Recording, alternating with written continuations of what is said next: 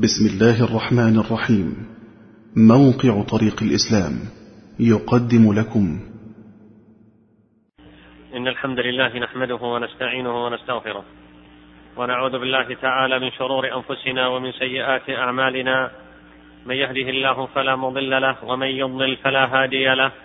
وأشهد أن لا إله إلا الله وحده لا شريك له.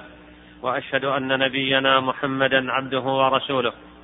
يا أيها الذين آمنوا اتقوا الله حق تقاته ولا تموتن إلا وأنتم مسلمون. يا أيها الناس اتقوا ربكم الذي خلقكم من نفس واحدة وخلق منها زوجها وبث منهما رجالا كثيرا ونساء واتقوا الله الذي تساءلون به والأرحام. إن الله كان عليكم رقيبا. يا أيها الذين آمنوا اتقوا الله وقولوا قولا سديدا يصلح لكم أعمالكم ويغفر لكم ذنوبكم. ومن يطع الله ورسوله فقد فاز فوزا عظيما. أما بعد أيها المسلمون الآداب والأخلاق عنوان صلاح الأمم والمجتمعات ومعيار فلاح الشعوب والأفراد ولها الصلة العظمى بعقيدة الأمة ومبادئها بل إنها التجسيد العملي لقيم الأمة ومثلها وعنوان تمسكها بعقيدتها. ودليل التزامها بالمنهج السليم والصراط المستقيم ولا يتم التحلي بالأخلاق العالية والآداب السامية إلا بترويض النفوس على نبيل الصفات وكريم السجايا والعادات تعليما وتهذيبا واقتداء وتقويما. ومن شمولية هذا الدين وعظمته يا عباد الله أنه دين الأخلاق الفاضلة والسجايا الحميدة والصفات النبيلة جاءت تعاليمه وقيمه بالأمر بالمحافظة على الأخلاق الحسنة في كل أحوال المسلمين صغيرها وكبيرها دقيقها وجليلها أفرادا ومجتمعات وأسرا وجماعات ويكفي لبيان ذلك أن يحصر النبي صلى الله عليه وسلم مهمة بعثته وهدف رسالته في إصلاح الأخلاق وتهذيبها بقوله إنما بعثت لأتمم مكارم الأخلاق وإنما الأمم الأخلاق ما بقيت فإن هم ذهبت أخلاقهم ذهبوا. أيها المسلمون وقد جعل الإسلام للأبواب الواسعة من من الأخلاق الفاضلة والسجايا الحميدة والخصال الحسنة جعل لها مفتاحا واحدا وعنوانا واضحا ودليلا ظاهرا. به يقاس معيار الخلق جميله أو قبيحه ذلكم يا معاشر المسلمين هو خلق الحياء. الحياء من الله والحياء من النفس والحياء من الناس. فالحياء علامة الإيمان وحسن الخلق. ولذا لا غرابة أن يكون الحياء هو خلق الإسلام. كما قال عليه الصلاة والسلام إن لكل دين خلقا وخلق الإسلام الحياء. أخرجه ابن ماجة بسند حسن وبذلك جاءت وصايا الرسول الكريم صلى الله عليه وسلم لأمته في كثير من أقواله وتوجيهاته التربوية. فعن ابن عمر رضي الله عنهما أن رسول الله صلى الله عليه وسلم مر على, مر على رجل من الأنصار وهو يعظ أخاه في الحياء أن ينهاه عن كثرة الحياء. فقال رسول الله صلى الله عليه وسلم دعه فإن الحياء من الإيمان. وعن عمران بن حصين رضي الله عنه قال قال رسول الله صلى الله عليه وسلم الحياء لا يأتي إلا بخير. وفي رواية مسلم الحياء كله خير. أو قال الحياء كله خير. أو قال الحياء خير كله. وعن أبي هريرة رضي الله عنه قال قال رسول الله صلى الله عليه وسلم الإيمان بضع وسبعون شعبة أو بضع وستون شعبة. أفضلها لا إله إلا الله. وأدناها إماطة الأذى عن الطريق والحياء شعبة من الإيمان. وفي حديث أبي سعيد رضي الله عنه قال كان رسول الله صلى الله عليه وسلم أشد حياء من العذراء في خدرها فإذا رأى شيئا يكرهه عرفناه في وجهه. الحياء يا عباد الله هو خلق الإسلام الفاضل الذي يحمل على ترك القبيح من الصفات والأفعال والأقوال ويمنع من التقصير في حق ذي الحق سبحانه وتعالى. وذلك عندما يرى العبد آلاء الله ونعم ونعمه عليه ويرى تقصيره في شكرها والقيام بحقها وعبودية الله تعالى على الوجه الذي شرعه سبحانه دون إفراط أو تفريط. الحياء هو امتناع النفس عن فعل ما يعاب وانقباضها من فعل شيء أو تركه مخافة ما يعقبه من ذم أو لوم والدعوة إلى التخلق بالحياء وملازمته إنما هي دعوة إلى الامتناع عن كل شر ومعصية فالحياء خلة من خلال الخير وشعبة من شعب الإيمان وعليه مدار كثير من أحكام الإسلام. قال الفضيل بن عياض رحمه الله من علامات الشقوة القسوة في القلب وجمود العين وقلة الحياء والرغبة في الدنيا وطول الأمد. الحياء يا عباد الله أصل الخير والعقل وتركه أصل الشر والجهل فالحياء يدل على كمال عقل صاحبه. فمتى فمتى وجد في الإنسان الحياء وجد فيه الخير كله ومتى فارقه الحياء؟ قادته نفسه وشيطانه إلى الهلاك المحتوم وأرداه موارد الفساد. إذا قل ماء الوجه قل حياؤه فلا خير في وجه إذا قل ماؤه. حياؤك فاحفظ عليك فإنما يدل على وجه الكريم حياؤه. بالهيبة والحياء يا عباد الله تعمر القلوب وتزكو النفوس فإذا ذهب من القلب لم يبق فيه خير وعلى قدر حياة القلب تكون قوة الحياء. وقلة الحياء من موت القلب والروح. إذا لم تخش عاقبة الليالي ولم تستح فاصنع ما تشاء فلا والله ما في العيش خير. ولا الدنيا إلى ولا الدنيا إذا ذهب الحياء. يعيش المرء ما استحيا بخير ويبقى العود ما بقي اللحاء. من قوي حياؤه صان عرضه ودفن مساوئه ونشر محاسنه. وكان ذكره عند الناس محمودا وعند الله مرفوعا. ومن ذهب حياؤه ذهب سروره وظهرت مساوئه ودفنت محاسنه وكان عند وكان عند الناس مهانا وعند الله ممقوتا. الحياء والإيمان قرنا جميعا فإذا رفع أحدهما رفع الآخر. وإن الله تعالى إذا أبغض عبدا نزع منه الحياء فإذا نزع منه الحياء لم تلقه إلا بغيضا مبغضا. قال ابن القيم رحمه الله تعالى الحياء مشتق من الحياة فمن لا حياء له فهو ميت في الدنيا شقي في الآخرة وبين الذنوب وقلة الحياء وعدم الغيرة تلازم فكل منهما يستدعي الآخر ويطلبه ومن استحيا من الله عند معصيته. استحى الله منه استحى الله من عقوبته يوم يلقاه. ومن استحى من الله عند معصيته استحى استحى الله من عقوبته يوم يلقاه ومن لم يستح من الله ومن معصيته لم يستح الله جل وتعالى من عقوبته. انتهى كلامه رحمه الله. أيها المسلمون وكما يستحي المسلم من الخلق فلا يكشف لهم عورة ولا يقصر لهم في حق ولا ينكر لهم معروفا فإن عليه أن يستحي أيضا من الخالق سبحانه. فلا يقصر في طاعته ولا في شكر نعمته لما يرى من قدرة الله عليه وعلمه به. فالله أحق أن يستحيا منه ومن استحيا من الله حق الحياء حفظ الرأس وما وعى والبطن وما حوى وذكر الموت والبلى وترك زينة الحياة الدنيا وشكر نعمة الله تعالى عليه وأدرك عظمته واطلاعه عليه. وإحاطته بعباده وقربه منهم وعلمه بخائنة الأعين وما تخفي الصدور.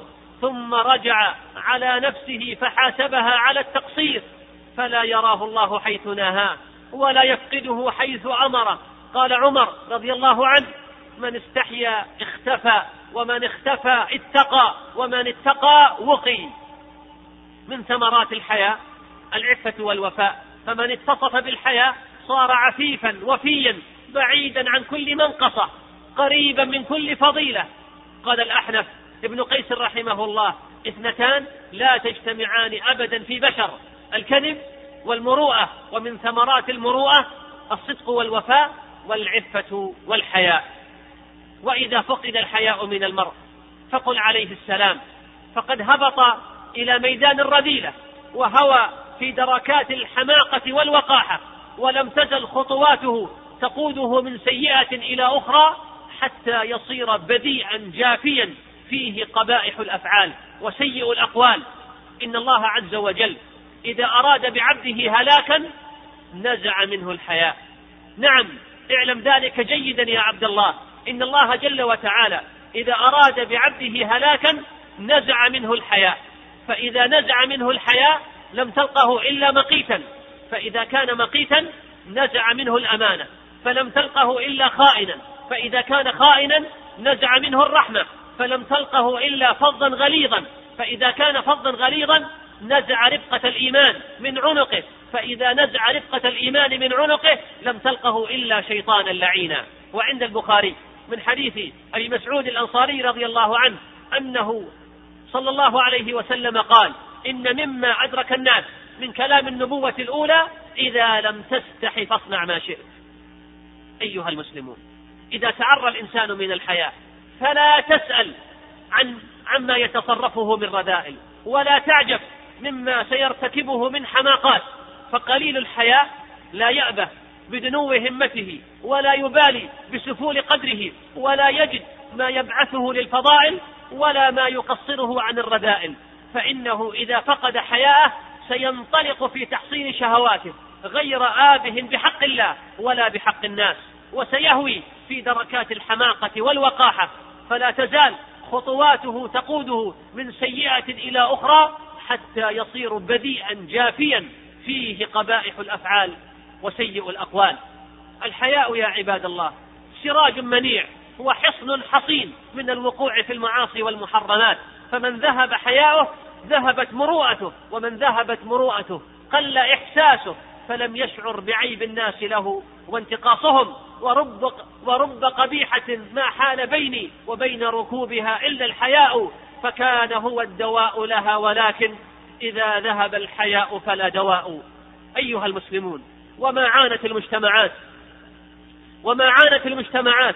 وانتشرت فيها الإحن والمحن وتتابعت عليها الفتن إلا يوم ضاع الحياة فاستبيحت المحرمات وعانق الناس الرذيلة وأقصيت الفضيلة بدعوى الحضارة والتمدن.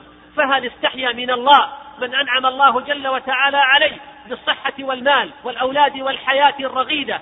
ثم هو لا يعرف لله جل وتعالى قدرا بأن يشكر نعمته عليه على الأقل بإقامة الصلوات وإخراج الزكاة فيدعوه داعي الفلاح في اليوم خمس مرات ثم هو لا يستحي فيجيب دعوة صاحب الفضل عليه وهو الله سبحانه وتعالى.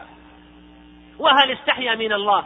رجال ونساء يجاهرون بمعصية الله جل وتعالى ليل نهار في الطرقات وفي مجامع الناس والحفلات والأفراح فيقابلون نعم الله بمعصيته فلا حياء منه سبحانه ولا حياء من خلقه.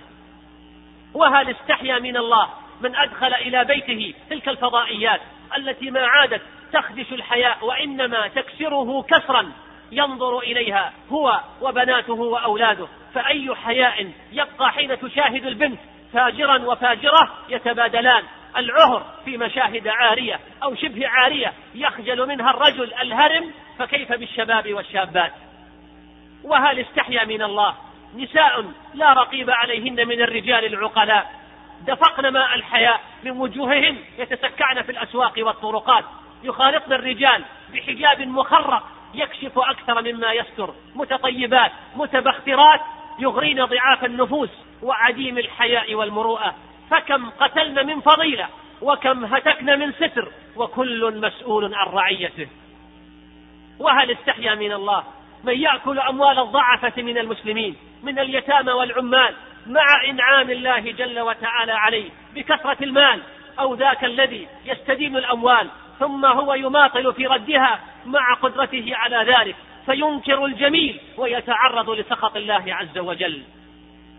وهل استحيا من الله؟ من إذا خالط الناس أظهر لهم الحسن وإذا خلا بربه أظهر له القبيح فينتهك محارم الله عز وجل. وهل استحيا من الله؟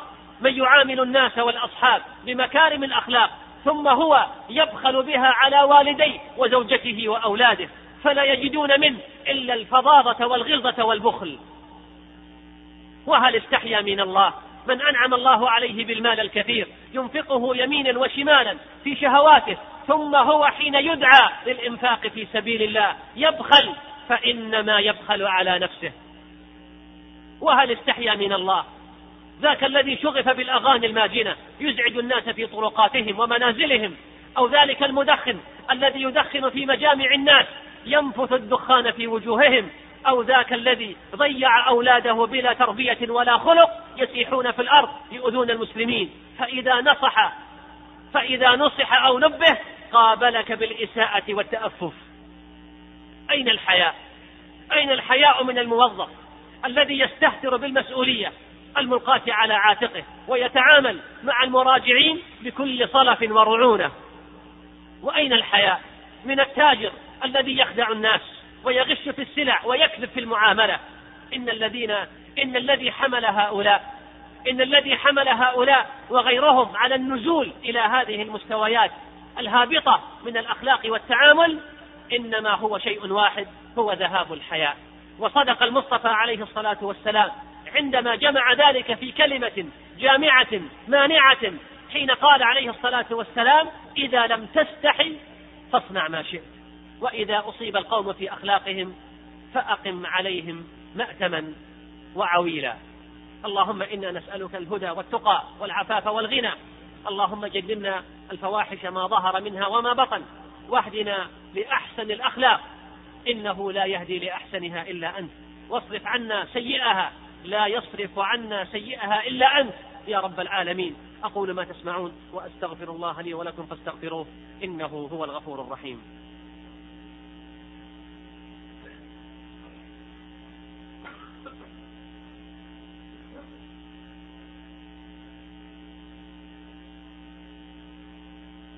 الحمد لله على إحسانه وأشكره على توفيقه وامتنانه وأشهد أن لا إله إلا الله وحده لا شريك له تعظيما لألوهيته وربوبيته وأسمائه وصفاته وأشهد أن نبينا محمدا عبده ورسوله الداعي إلى جنته ورضوانه فصلوات ربي وسلامه عليه وعلى آله وعلى أصحابه وسلم تسليما مزيدا. أما بعد فاتقوا الله أيها المسلمون واعلموا رحمني الله وإياكم أنه إذا كان الحياء محمودا والوقاحة مذمومة فإنه لا حياء في الدين. إنه لا حياء في الدين. بمعنى أن خلق الحياء في المسلم غير مانع له غير مانع له من قول الحق أو طلب العلم أو الأمر بالمعروف أو النهي عن المنكر. تقول عائشة رضي الله عنها وعن أبيها يرحم الله نساء الأنصار يم لم يمنعن لم يمنعنهن الحياء أن يتعلمن أمور دينهن. وقد شفع أسامة بن زيد حب رسول الله صلى الله عليه وسلم وابن حبه رضي الله عنه في المرأة التي سرقت فلم يمنع الحياء النبي صلى الله عليه وسلم أن يقول لأسامة في غضب أتشفع في حد من حدود الله؟ والذي نفسي بيده لو فاطمة بنت محمد سرقت لقطعت يدها. ولم يم ولم يمنع الحياء أم سليم الأنصارية رضي الله عنها أن تقول يا رسول الله إن الله لا يستحي من الحق فهل على المرأة من غسل إذا هي احتلمت؟ فقال عليه الصلاة والسلام نعم إذا رأت الماء. وقد خطب عمر رضي الله عنه مرة فأمر بالسمع والطاعة وكان عليه ثوبان فقام أحد المسلمين وقال لا سمع ولا طاعة يا عمر عليك ثوبان وعلينا ثوب واحد؟ فنادى عمر بأعلى صوته. أين عبد الله بن عمر؟ فأجابه ولده لبيك يا أبتاه. فقال له نشدتك الله أليس أحد ثوبي؟ هذا هو ثوبك أعطيتنيه؟ قال بلى والله. فقال الرجل الآن نسمع ونطيع يا عمر فاتقوا الله رحمكم الله واعلموا أن الحياء الممدوح هو الذي يكف صاحبه عن مساوئ الأخلاق ويحمله على فعل ما يحمله ويزينه. أما الحياء الذي يمنع صاحبه من السعي فيما ينفعه دنيا وأخرى فإنه حياء مذموم وتخذيل من الشيطان. فاتقوا الله عباد الله واحرصوا على خلق الحياء سلوكا ومنهجا وتربية وواقعا تعيشون عليه. فالحياء خير كله. وعلينا أن نربي أبناءنا وبناتنا منذ الصغر على هذا الخلق الأصيل. فإن القصور فإن القصور إذا عدلتها اعتدلت ولا تلين إذا كانت من الخشب. في مستهل حياة الطفل الصغير يبرز خلق الحياة ويأخذ طريقه إلى النمو. وهنا تظهر أهمية المربي في تنمية واستثمار الحياة. إنه لا يمكن للحياء أن يتأصل في نفس الصغير إلا بمراقبته عن أن يخالط السفهاء أو سماع لغو الكلام ثم أن يؤخذ بعد ذلك بسير الصالحين ومجالستهم تثبيتا لدعائم هذه الفضيلة بحلول الصحبة المباركة. كم يخطئ الأب حين يدفع بولده باسم الحرية ليجالس من يشاء ويترك ويترك البنت تلبس ما تشاء وتسمع من الأغاني الهابطة ما تشاء اعتمادا على قوة خلقهم وثقتهم بأنفسهم. وتمر الأيام وتمر الأيام وإذا بصور الخلاعة والمجون والتفسخ تترك آثارها في نفوسهم ليواجهوا الحياة بلا حياء ليواجهوا الحياة بعد ذلك بإرادة خدمتها تلك الصور وهذه الأغاني وذلك اللباس. الحياء المحمود يحجز النفس عن كثير من خوارم المروءة وقوادح الدين وينأى بالمرء عن الرذائل ويحجز عن السقوط في سفاسف الأخلاق وحمأة الذنوب.